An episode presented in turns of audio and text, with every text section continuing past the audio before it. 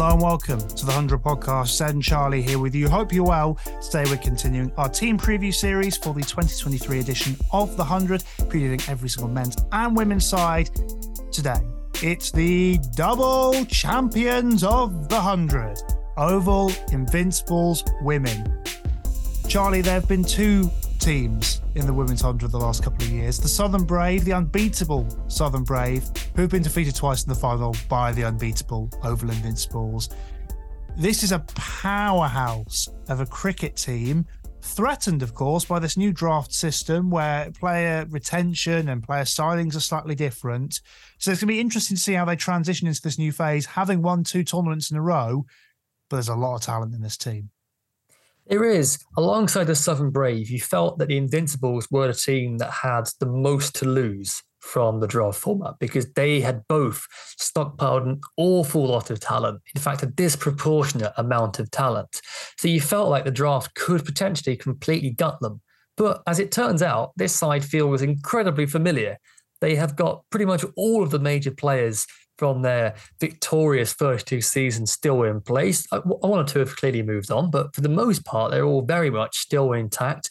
They've also managed to navigate some of the drama of last season, the likes of Marizanne Kapp and Dane van Niekerk had um, with some of the backroom staff. That seems to have been completely skirted over and completely fixed, frankly, because Van Niekerk returns as captain.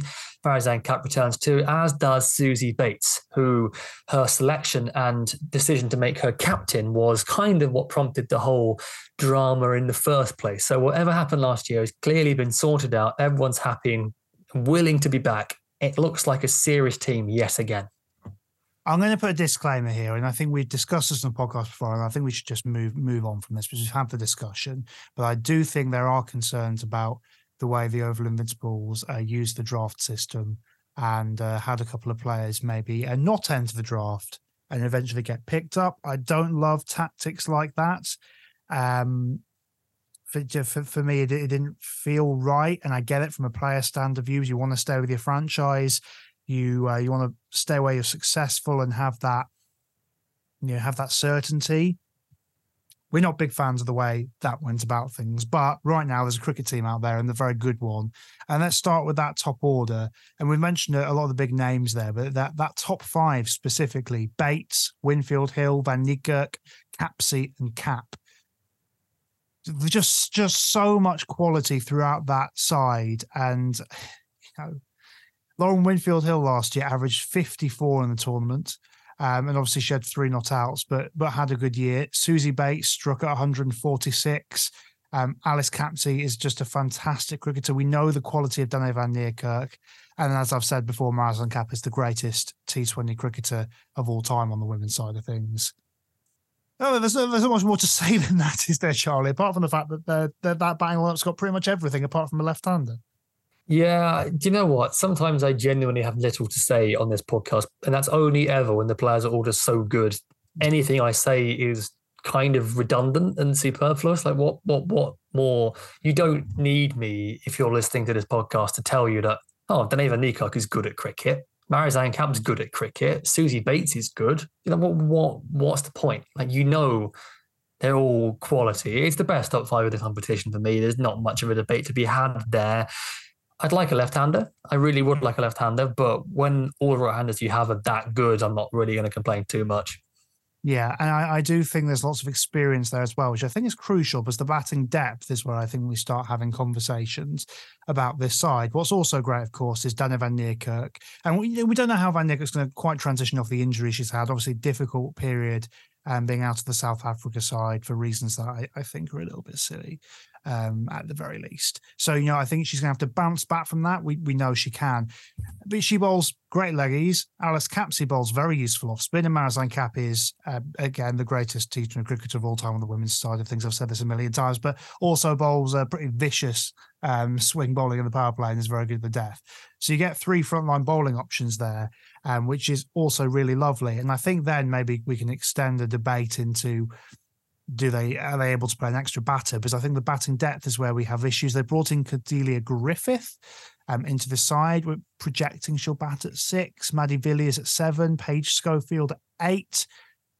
good players, just not quite the batting depth. If you lose early wickets, where you feel hundred percent confident, Mady Villiers has you know scored some runs pretty quickly, but yeah, I, I do think that lack of batting depth might might make me consider playing Kira Chathli, who we didn't have we don't have in the side yet, over one of the bowlers and backing the back, back in the bowling options you have.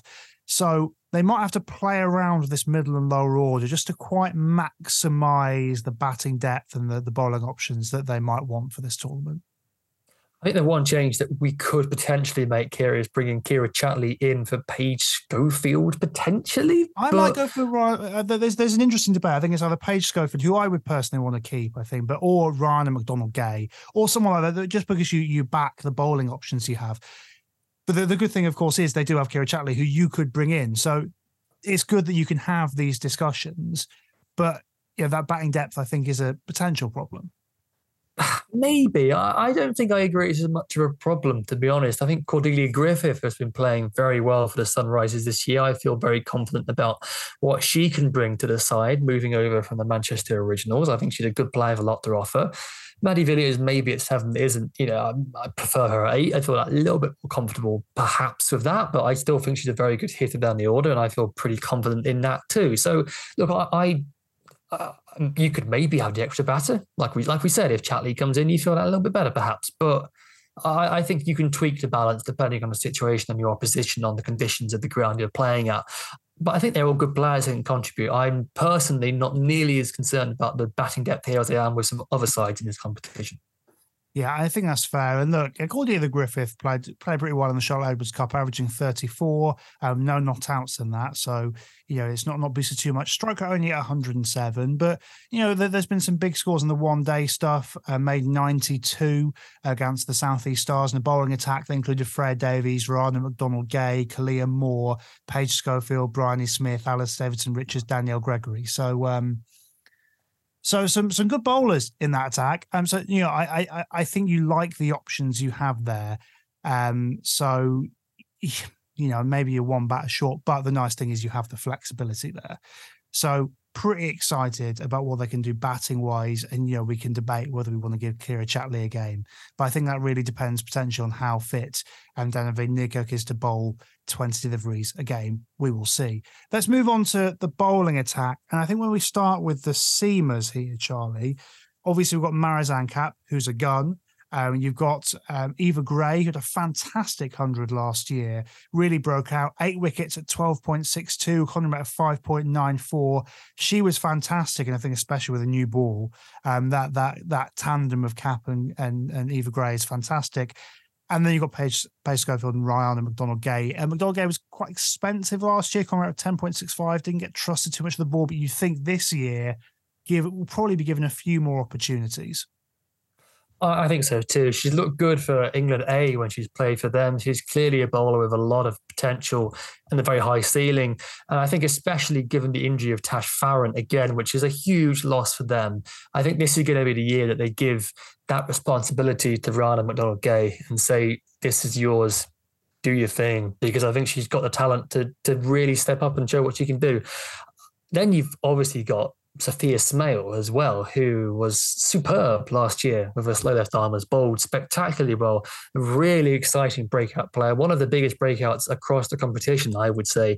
I think again she's got a big role to play in this slide, plenty of responsibility on her, but I think we know now that she can absolutely do it and step up. Eva Gray as well on a circle back to as well. She was a superb last year. I think she was their, their joint highest wicket taker or second, very high for them, like a really pivotal player for them. Again, uh, they've got this really nice core here of young, either recently broken out players or players who are just about to break out in their bowling attack. And that's really exciting because that's going to serve them incredibly well for the next five, ten years to go in this competition. That core of Smale, Gray, McDonald, Gay is just going to be the heartbeat of this side in years to come. And it's really impressive that they've locked that in now. Yeah, and you think, okay, you've got Kapp and Gray with a new balls. Sophia Smale's been excellent. Dane van Niekerk's class. Um, Capsy, Villiers can offer you something with their off spin, obviously, like what Rhiannon McDonald Gay can give you, and Paige Schofield can bowl as well.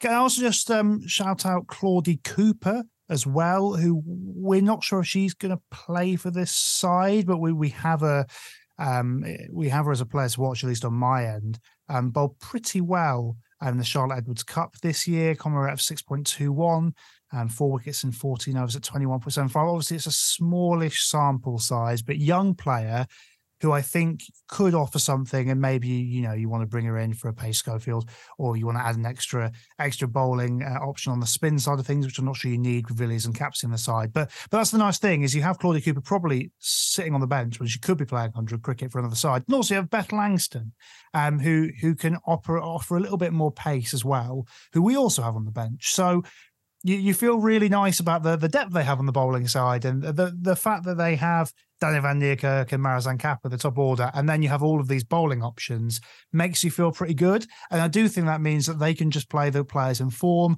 they can match up against other sides. I, I just I just feel really good. And I think Kapp, Gray, Smale, Van Niekerk, four, I think your uh, options you can really, really depend on. And they've got McDonald Gay, Alice Capsey, Mady Villiers, and Schofield to back that up. I, I, I can't, eh, especially when you have options on the bench, I cannot speak highly enough of this bowling attack.